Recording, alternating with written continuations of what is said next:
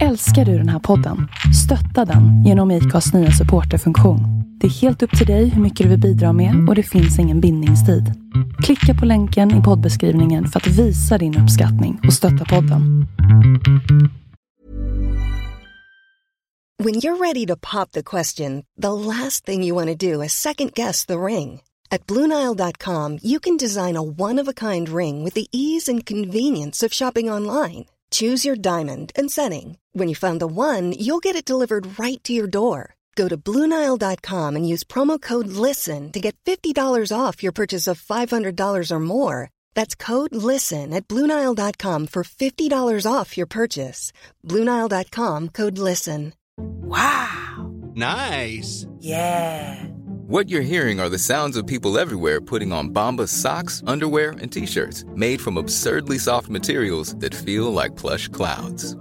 Yeah, that plush. And the best part? For every item you purchase, Bombas donates another to someone facing homelessness. Bombas. Big comfort for everyone. Go to bombas.com slash ACAST and use code ACAST for 20% off your first purchase. That's bombas.com slash ACAST. Code ACAST.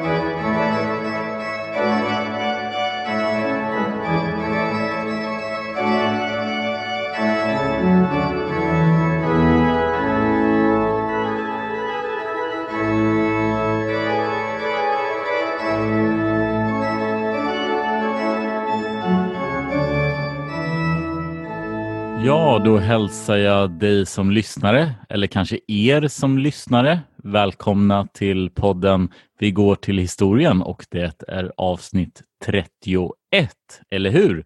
Har jag Ulf med mig? Eh, det stämmer bra Fredrik.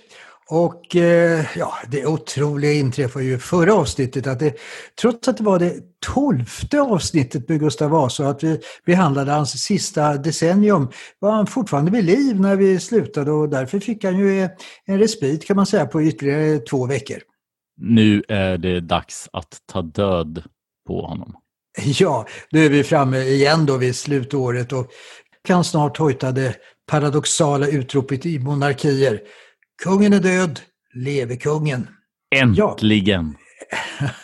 Ja, men det, har varit jätteintressant och vi har ju verkligen analyserat Gustav Vasa som ingen annan tror jag. En Jo, fascinerande gestalt. Mm. Ja, det är det. Mm, ja, vi pratade förra gången om eh, att den i utrikesfrågor mycket försiktige Gustav Vasa, som alltid försökte undvika krig, ändå blev attackerad av ryssarna. Kungen åker tillsammans med näst äldste sonen, Johan, över till Finland. Kriget avstannar så småningom. Eh, Johan blir hertig över Finland och installerar sig på Åbo slott. Och ja, det här med hertigdömen fullföljer sedan Gustav med att låta kronprins Erik få Småland och Öland som ett hertigdöme med Kalmar slott som bas. Magnus blir hertig över Östergötland. Karl över Värmland, Närke och Södermanland. Men då det var oklart vilka befogenheter dessa hertigar hade och relationen mellan den blivande kungen och hertigarna eh, kom det här att visa sig vara en riktigt dålig idé med katastrofala följder som vi ska se. Så gällde det också att hitta lämpliga makar till alla barnen. Johan åkte till London för att fria till ingen mindre än drottning Elisabeth för Eriks räkning. Johan han hade det livat värre under sin långa vistelse där men något ja från Elisabeth fick han inte och ja, det fick ju inte heller någon annan av hennes många friare. När det så gäller prinsessorna ledde det första äktenskapet till en präktig skandal som gav upphov till svåra slitningar i familjen och kanske påskyndade den gamle kungens död. Sommaren 1558 hade man ju kommit överens om att äldsta dottern Katarina skulle gifta sig med en Edsard från Ostfriesland. Bröllopet bestämdes till pingsten året därpå. Kronprins Erik får huvudansvaret för bröllopet. Och den i vanliga fall mycket sparsamme fadern är här inte återhållsam med utgifterna. Här ska minsann visas att Sverige och Vasaätten inte står de europeiska försthoven efter. Utländska gäster ska bjudas in. Det här var ju också ett tillfälle att visa upp brudens fyra systrar för tänkta blivande gemåler. Men när väl tiden för bröllopet börjar närma sig börjar problemen hopa sig. Edsad eh, hör inte av sig. Tiden går och kungen blir allt mer orolig. Han ghostade henne. Vad betyder det? Eh, Att han plötsligt inte hör av sig. Han blir som ett spöke. Okej. Mhm. Eh, ja, alltså, ja, i alla fall, jag vet inte om Gustav Vasa fick den bilden, men han blir orolig i alla fall. Och, han kanske tänker på alla svårigheter innan han själv fick sin första hustru, eh, Katarina av Sachsen-Lauenburg. Och här kommer kanske också underlägsenhetskänslorna fram, eh, oviljan ute bland Europas försthus att erkänna Vasakungen som en jämbördig. Ja, men det är väl klassiskt kalla fötter, är det inte? Trodde han inte det? Ja, jo, kan, han kanske gjorde det. Han kanske gjorde det. Ja. Jag har aldrig hört att man tror att de blir ett spöke, men det kanske de kan tänkas bli det. ja, Okej. Eh, pappa Gustav han är i alla fall noga med att uppmana hustrun, drottningen Katarina Stenbock, att inte oroa dottern, den blivande bruden, med sina farhågor. Och här kommer ju ett typiskt drag hos Gustav Vasa fram, detta att han har stor omtanke om barnen. Eh, alltså, samtidigt som man behandlar dem som just barn, även när de blir äldre. Och när det gäller just Katarina var han alltid orolig för hennes matvanor, även sedan hon lämnat barnaåren. Hon klagade tydligen på att hon ibland hade ont i magen. Och fadern skrev vid ett tillfälle till henne att hon inte håller gott regemente med ätandet, äter allehanda skavel som är äpplen och frusna nötter, dess like socker och annat som förslämmar magen. Var hon lite, lite knubbig också, eller? Det kan, ja, ja, det framgår ju inte av porträttet i varje fall, det är det enda man kan gå efter. Men eh, vad som kan tilläggas här, det är ju att Gustav Vasa själv var en riktig gottegris, något som kan förklara hans urusla tänder. Till sist hör dock Edsard av sig. Han vill skjuta upp bröllopet till slutet av sommaren och i augusti anländer så den ostfrisiske greven och drar in på Kalmar slott med ett sällskap på 60 personer, bland annat sin bror Johan, vars besök i Sverige kommer att sluta på ett katastrofalt sätt. Men även ett föreslaget datum i augusti skjuts upp och Gustav Vasas tålamod brister, vilket visas i brev till Erik. Han kräver att Erik med kraft agerar och eh, påpekar att han gett 100 000 daler i hemgift, en i sammanhanget oerhört hög summa.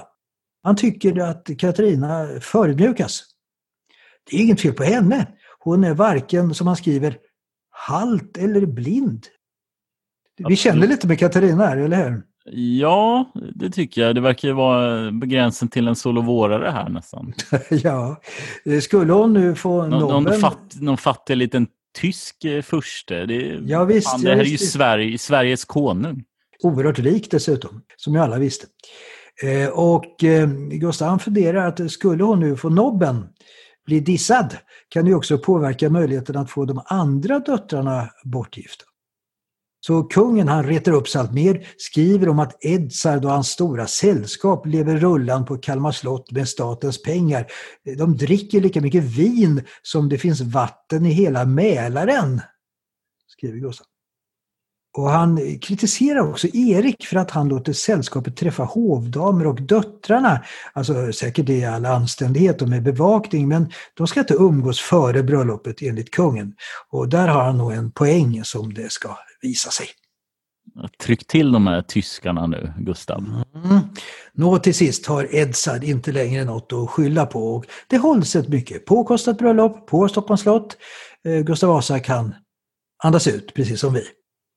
Men så i spåren av detta bröllop kommer katastrofen i form av det så kallade Vadstena-bullret.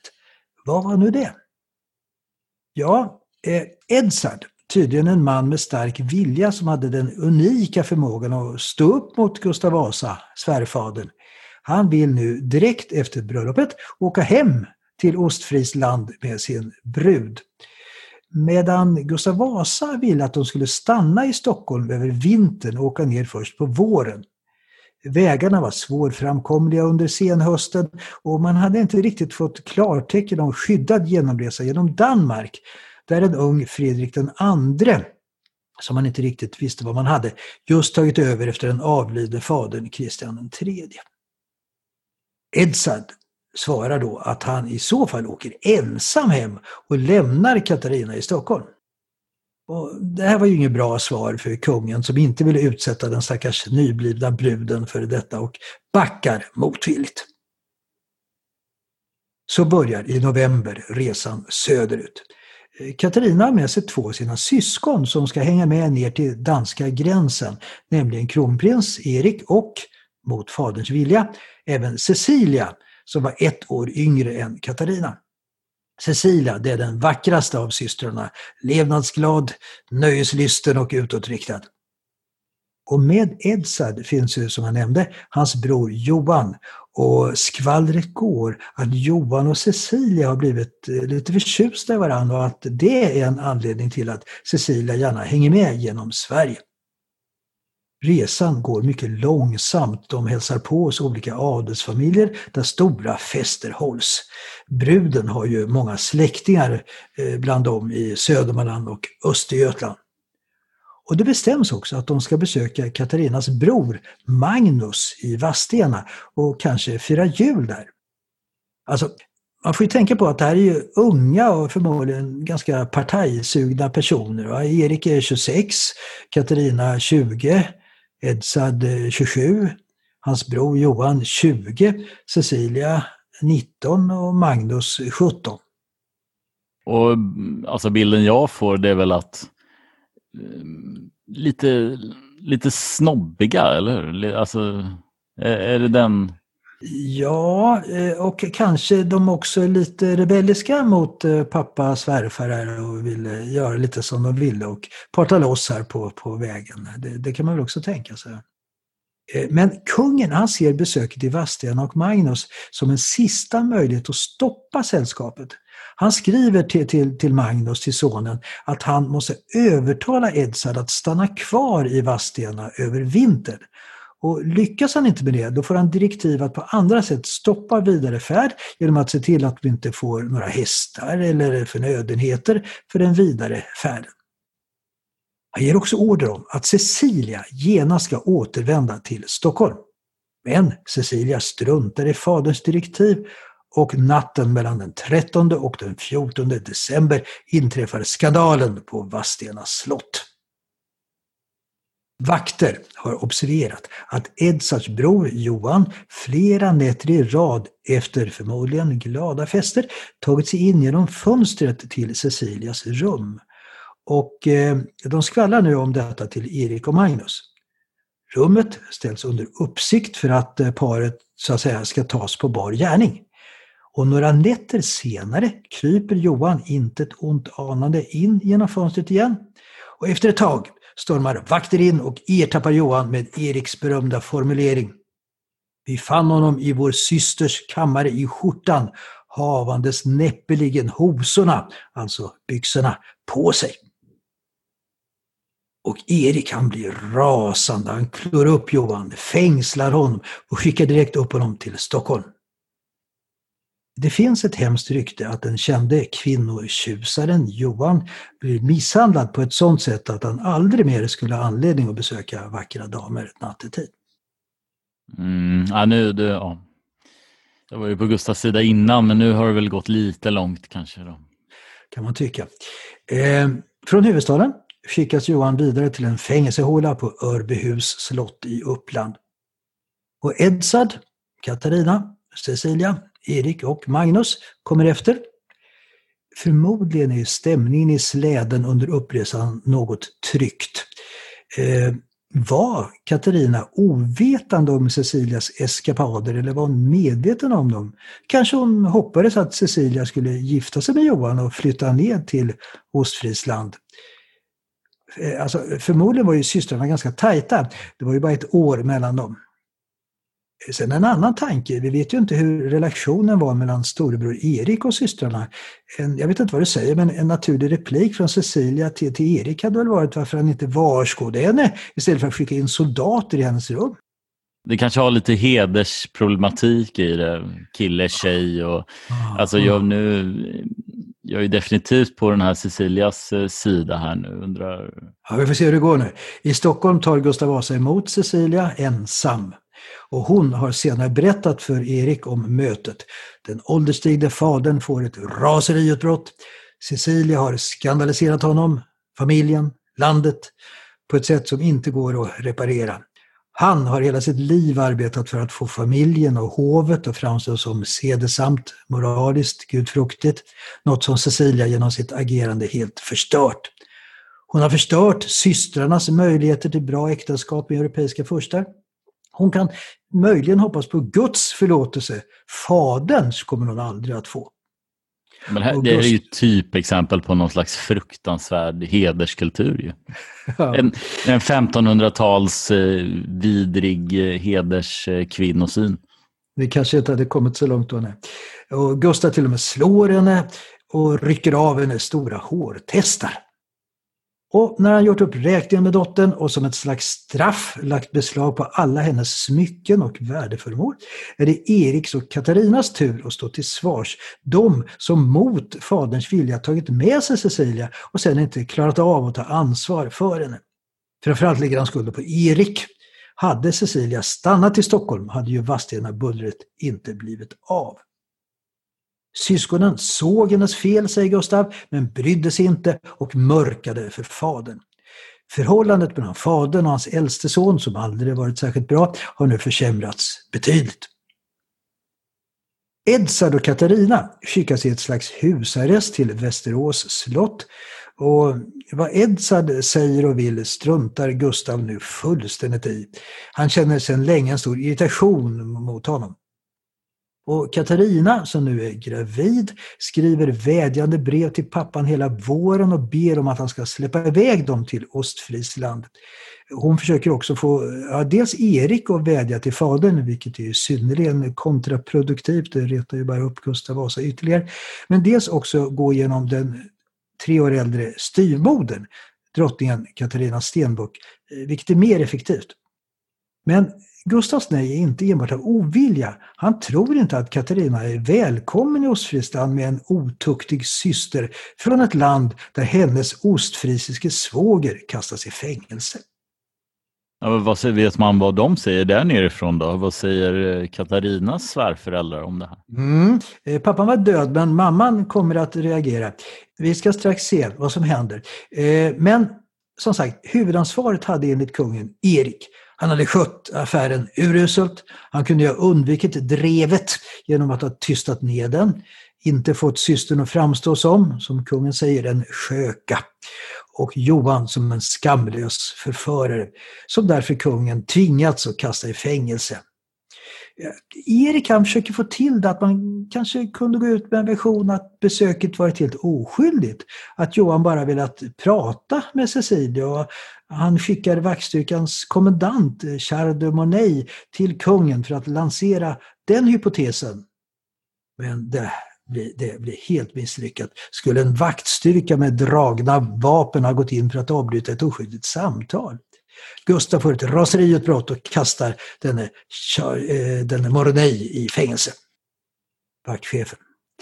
Eh, en annan idé från Erik var att Johan och Cecilia helt enkelt skulle gifta sig med varandra, något kungen också helt avvisar.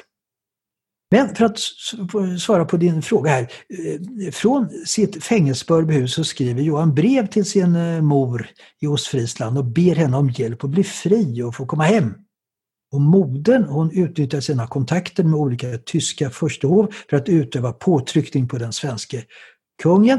Och det leder till att Johan tas ner till Stockholm där han inför kungen och riksdagen får bedyra att inget otillbörligt inträffade i Vadstena. Och sen får han åka hem. Men några nya kvinnohistorier för Johan finns det inga uppgifter om och han kommer aldrig att gifta sig. Och det stärker ju förstås ryktet om hur han blivit misshandlad efter Vadstena-bullret. Ja, det är Nordkorea det här. Alltså. ja. Eh, våren 1560 känner sig Gustav Vasa väldigt rastlös. Han får ingen ro någonstans utan åker ständigt mellan sina slott och gårdar. Eh, kungen känner sig fysiskt också allt sämre och klagar i brev till barnen över sina ständiga smärtor, ständigt ont i benen, kronisk lårbensinflammation, han haltar, han har svårt att gå, han har ständigt mycket svår tandvärk, ständigt värk i ena örat, han hör och ser allt sämre. Eh, när Erik vill åka till England för att själv fria till Elisabet. Elisabet hade ju sagt, som du kommer ihåg till Johan, att hon själv ville se sin blivande man innan hon bestämde sig. Ehm, men eh, när Erik vill åka dit så vägrar först fadern ge lov till det och han deklarerar att han med våld skulle stoppa Erik. Alltså kontakten mellan dem den är i stort sett helt bruten nu. Ehm, om han ändå försökte. If you're looking for plump lips that last, you need to know about Juvederm lip fillers. With Juvederm Volbella XC and Juvederm Ultra XC, your lip look, whether it's subtle or bold, can last up to one full year with optimal treatment and no additional maintenance. Find a licensed specialist and see if it's right for you at juvederm.com today. That's J U V E D E R M.com. Add fullness to lips in adults over 21 with Juvederm Volbella XC or Juvederm Ultra XC. Do not use if you have severe allergies or a history of severe allergic reactions, or if you're allergic to lidocaine or the proteins used in Juvederm. Tell your doctor if you have a history of scarring or taking medicines that decrease the body's immune response or that can prolong bleeding. Common side effects include injection site redness, swelling, pain, tenderness, firmness, lumps, bumps, bruising, discoloration, or itching. As with all fillers, there's a rare risk of unintentional injection into a blood vessel, which can cause vision abnormalities, blindness, stroke, temporary scabs, or scarring. For full important safety information, visit juvederm.com. You should celebrate yourself every day, but some days you should celebrate with jewelry. Whether you want to commemorate an unforgettable moment or just bring some added sparkle to your collection, Blue Nile can offer you expert guidance and a wide assortment of jewelry of the highest quality at the best price. Go to BlueNile.com today and experience the ease and convenience of shopping Blue Nile, the original online jeweler since 1999. That's BlueNile.com. BlueNile.com. Millions of people have lost weight with personalized plans from Noom, like Evan, who can't stand salads and still lost 50 pounds. Salads, generally, for most people, are the easy button, right? For me, that wasn't an option. I never really was a salad guy. That's just not who I am. But Noom worked for me. Get your personalized plan today at Noom.com. Real Noom user compensated to provide their story. In four weeks, the typical Noom user can expect to lose one to two pounds per week. Individual results may vary. I juni samlar Gustav Vasa riksdagen för sista gången. Det är uppenbart för alla samlade riksdagsmän att kungen är i usel fysisk form. Han har svårt att gå eftersom käken är inflammerad, kinderna är insjunkna och han bara har två tänder kvar. Så det är svårt att höra vad han säger. Eh, men han inleder med att säga till riksdagsmännen att detta år är hans sista år. Och att det är därför han samlat riksdagsmännen för att läsa upp sitt testamente. Han liknar sig vid Bibelns kung David som besegrade Goliat, det vill säga Danmark, kung Kristian och alla andra fiender. Och det han lyckats med är Guds verk, det han misslyckats med är hans eget fel. I sitt långa tal, som varade flera timmar, slår han fast arvriket med manlig tronföljd. Äldste sonen ska ärva riket han redogör för hertigarnas olika län, men som vi antytt tidigare så ger han inte riktigt klara direktiv om hur maktfördelningen mellan bröderna eh, ska se ut. Vidare slår han fast den generösa hemgiften för döttrarna. Bara den äldsta av de fem prinsessorna är ju gift och han inser att han inte ska få uppleva fler prinsessbröllop. Men den här riksdagen nu, vad, vad hade den för funktion om vi går in till politisk maktdelning? Var det bara någon form av regeringskansli som hjälpte till, hjälpte Gustav att styra eller hur? Ja, Vad hade de för makt? Mm, ja, Eh, någon större makt hade de inte, men man kan säga att de hade en mer rådgivande funktion till, till kungen. Eh, han eh, bestämde ju allting själv faktiskt med hjälp av sina närmaste rådgivare i rådet. Eh, men alla stånd var ju representerade. Det var ju både präster, borgare, eh, adel och även bönder, vilket var ju ganska unikt i Europa faktiskt vid den här tiden. Den blivande kungen och den blivande änkedrottningen ska nu efter kungens död ta ansvar för döttrarna när han då inte längre är i livet. Han, han uppmanar syskonen att hålla sams och på ett tidstypiskt eh, patriarkaliskt sätt så ger han sönerna i uppdrag att ta hand om sina systrar på bästa sätt, alltså se till att de blir ståndsmässigt gifta. Och döttrarna å sin sida, de skulle leva gudfruktigt och lyda sina bröder och sina män.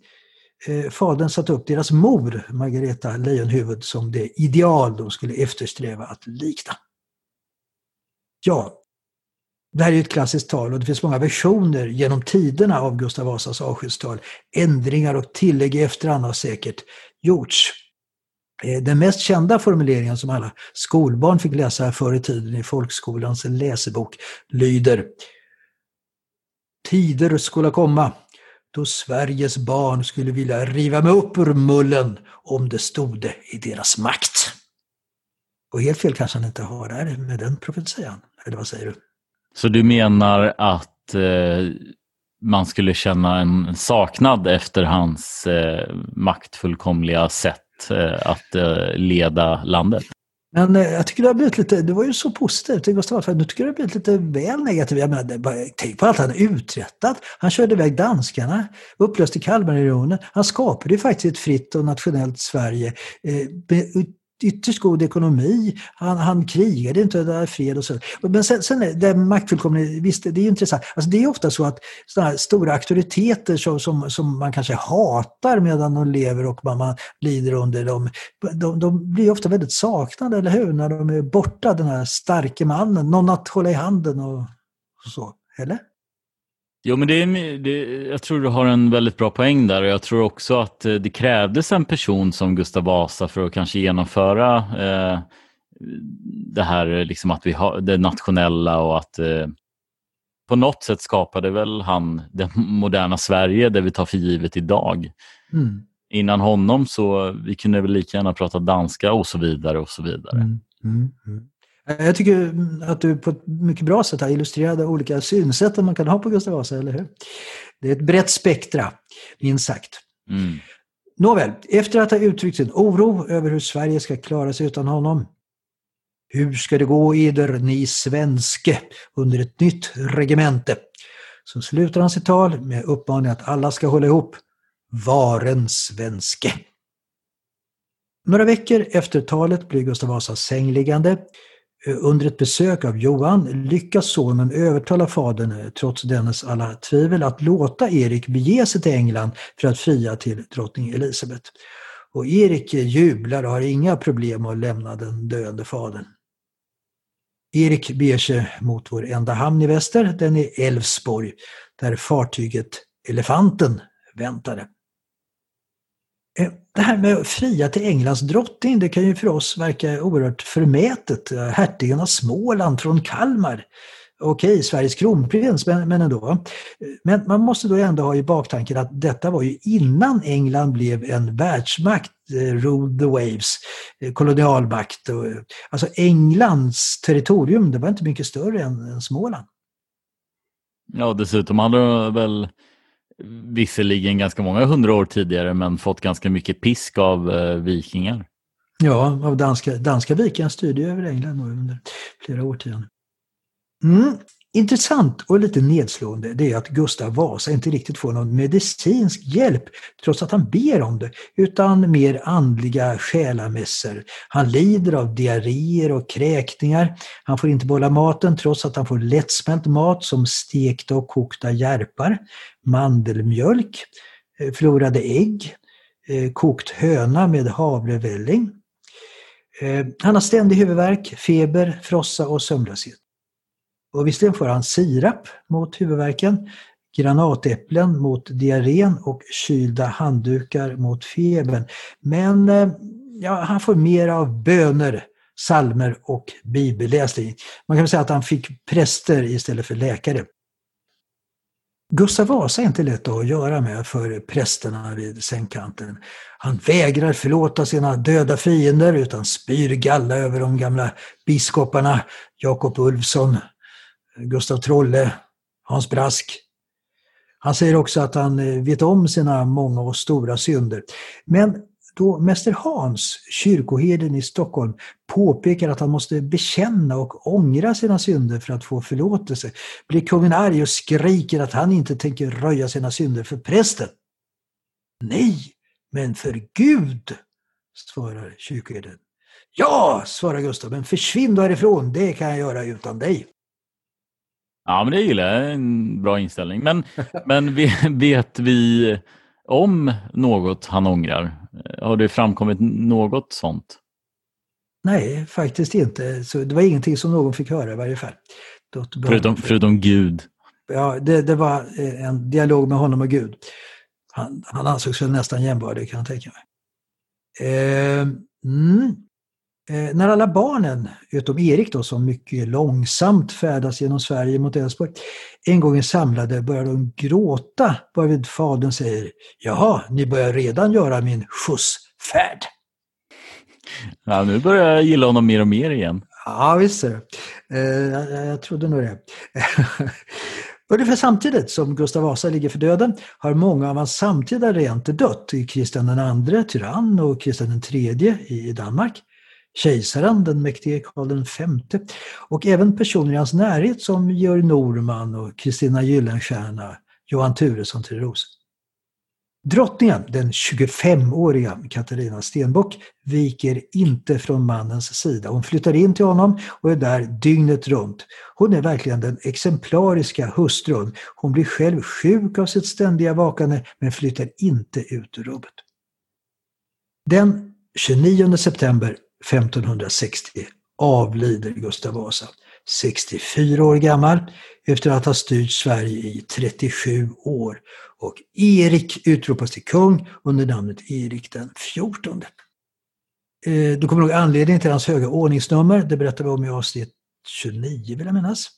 Det var ju Johannes Magnus, Sveriges sista katolske ärkebiskop, som skrev i exil i Rom, en svensk historiebok, där han är angelägen om att ge Sverige en så lång och ärofull historia som möjligt. Alltså den första svenska kungen, det var ju en sonson till gubben Noa. Och i hans bok kan man alltså räkna till 13 kungar som hetat Erik. Erik vad är han då? Ja, han har inte hunnit lämna Sverige när han får beskedet att fadern avlidit.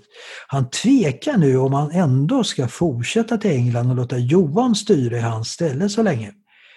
Men han litar inte riktigt på Johan utan bestämmer sig för att återvända till Stockholm. Och när fadern inte längre är i livet, då finns inget gemensamt kvar för bröderna att enas kring. Eh, du vet, vi pratade om att de försökte lite grann hävda sin självständighet tillsammans mot fadern. Utan nu anklagar Erik Johan för att han misslyckas eh, med sitt uppdrag i England och för hans enorma slöseri under vistelsen där. Och osämjan mellan bröderna skulle nu bara växa hela tiden och leda till en slutlig katastrof. Efter några månaders förberedelser börjar så begravningståget i december att gå från Stockholm till Uppsala i vars domkyrka kungen ska ligga. Och med i tåget finns tre begravningskistor. Eh, hur kommer det sig? Jo, man hämtar nämligen kungens tidigare avlidna drottningar Katarina av Sachsen-Lauenburg och Margareta Lejonhuvud att begravas med sin man. Färden kommer att ta tre dagar. Man övernattar i Sollentuna och i Alsike. Efter de tre kistorna rider Erik ensam Eh, han har beställt enligt eh, tidens sed vaxfigurer av de tre som ligger ovanpå deras kister och säkert Gustav Vasas där det har varit kusligt porträttlik. Och efter Erik rider de andra sönerna Johan, Magnus och Karl samt svärsonen Edsard. Och därefter följer riksråden, adelsmän, dravanter och sen kommer kvinnorna Enkedrottningen Katarina Stenbock och döttrarna Cecilia, Anna Sofia och Elisabet. Katarina saknas eftersom hon just fått en dotter, eh, Margareta, efter mamma. Och därefter kommer damer från de förnämsta adelsätterna. I domkyrkan förrättar ärkebiskopen Laurentius Petri begravningen och biskopen i Västerås, kungens krönikör Peder Svart, håller en två timmar lång likpredikan. Han talar om kungens många förtjänster, allt han uträttat, och drottningarna hyllas framförallt för att de fört Vasadynastin vidare. Och enkedrottningen prisas för sin trofasthet och barnen för sina dygder. Sönerna fördes av fadern och mödrarna ner i kryptan.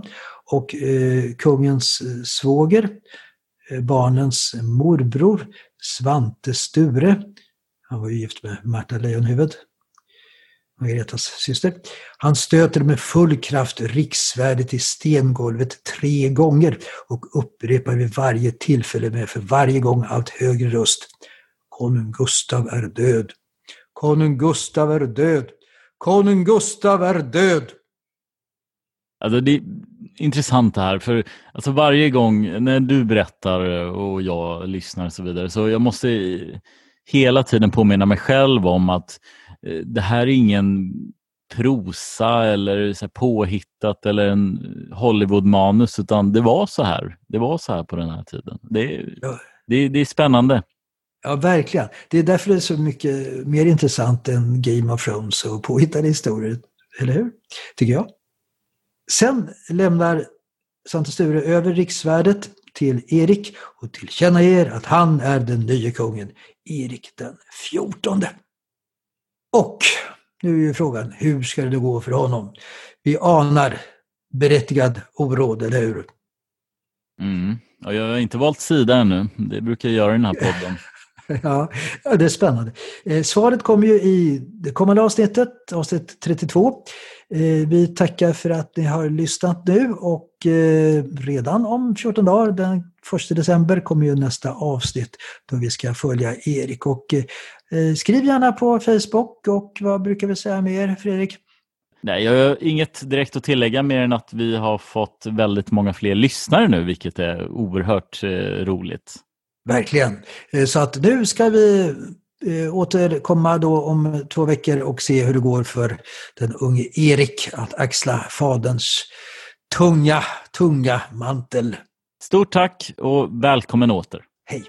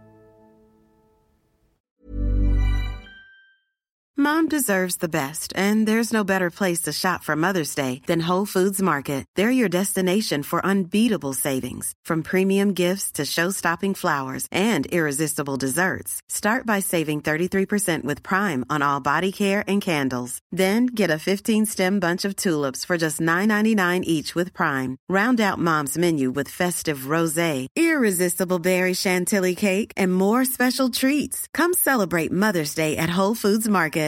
Even when we're on a budget, we still deserve nice things. Quince is a place to scoop up stunning high-end goods for 50 to 80% less than similar brands. They have buttery soft cashmere sweaters starting at $50, luxurious Italian leather bags, and so much more. Plus, Quince only works with factories that use safe, ethical, and responsible manufacturing. Get the high-end goods you'll love without the high price tag with Quince. Go to quince.com/style for free shipping and 365-day returns.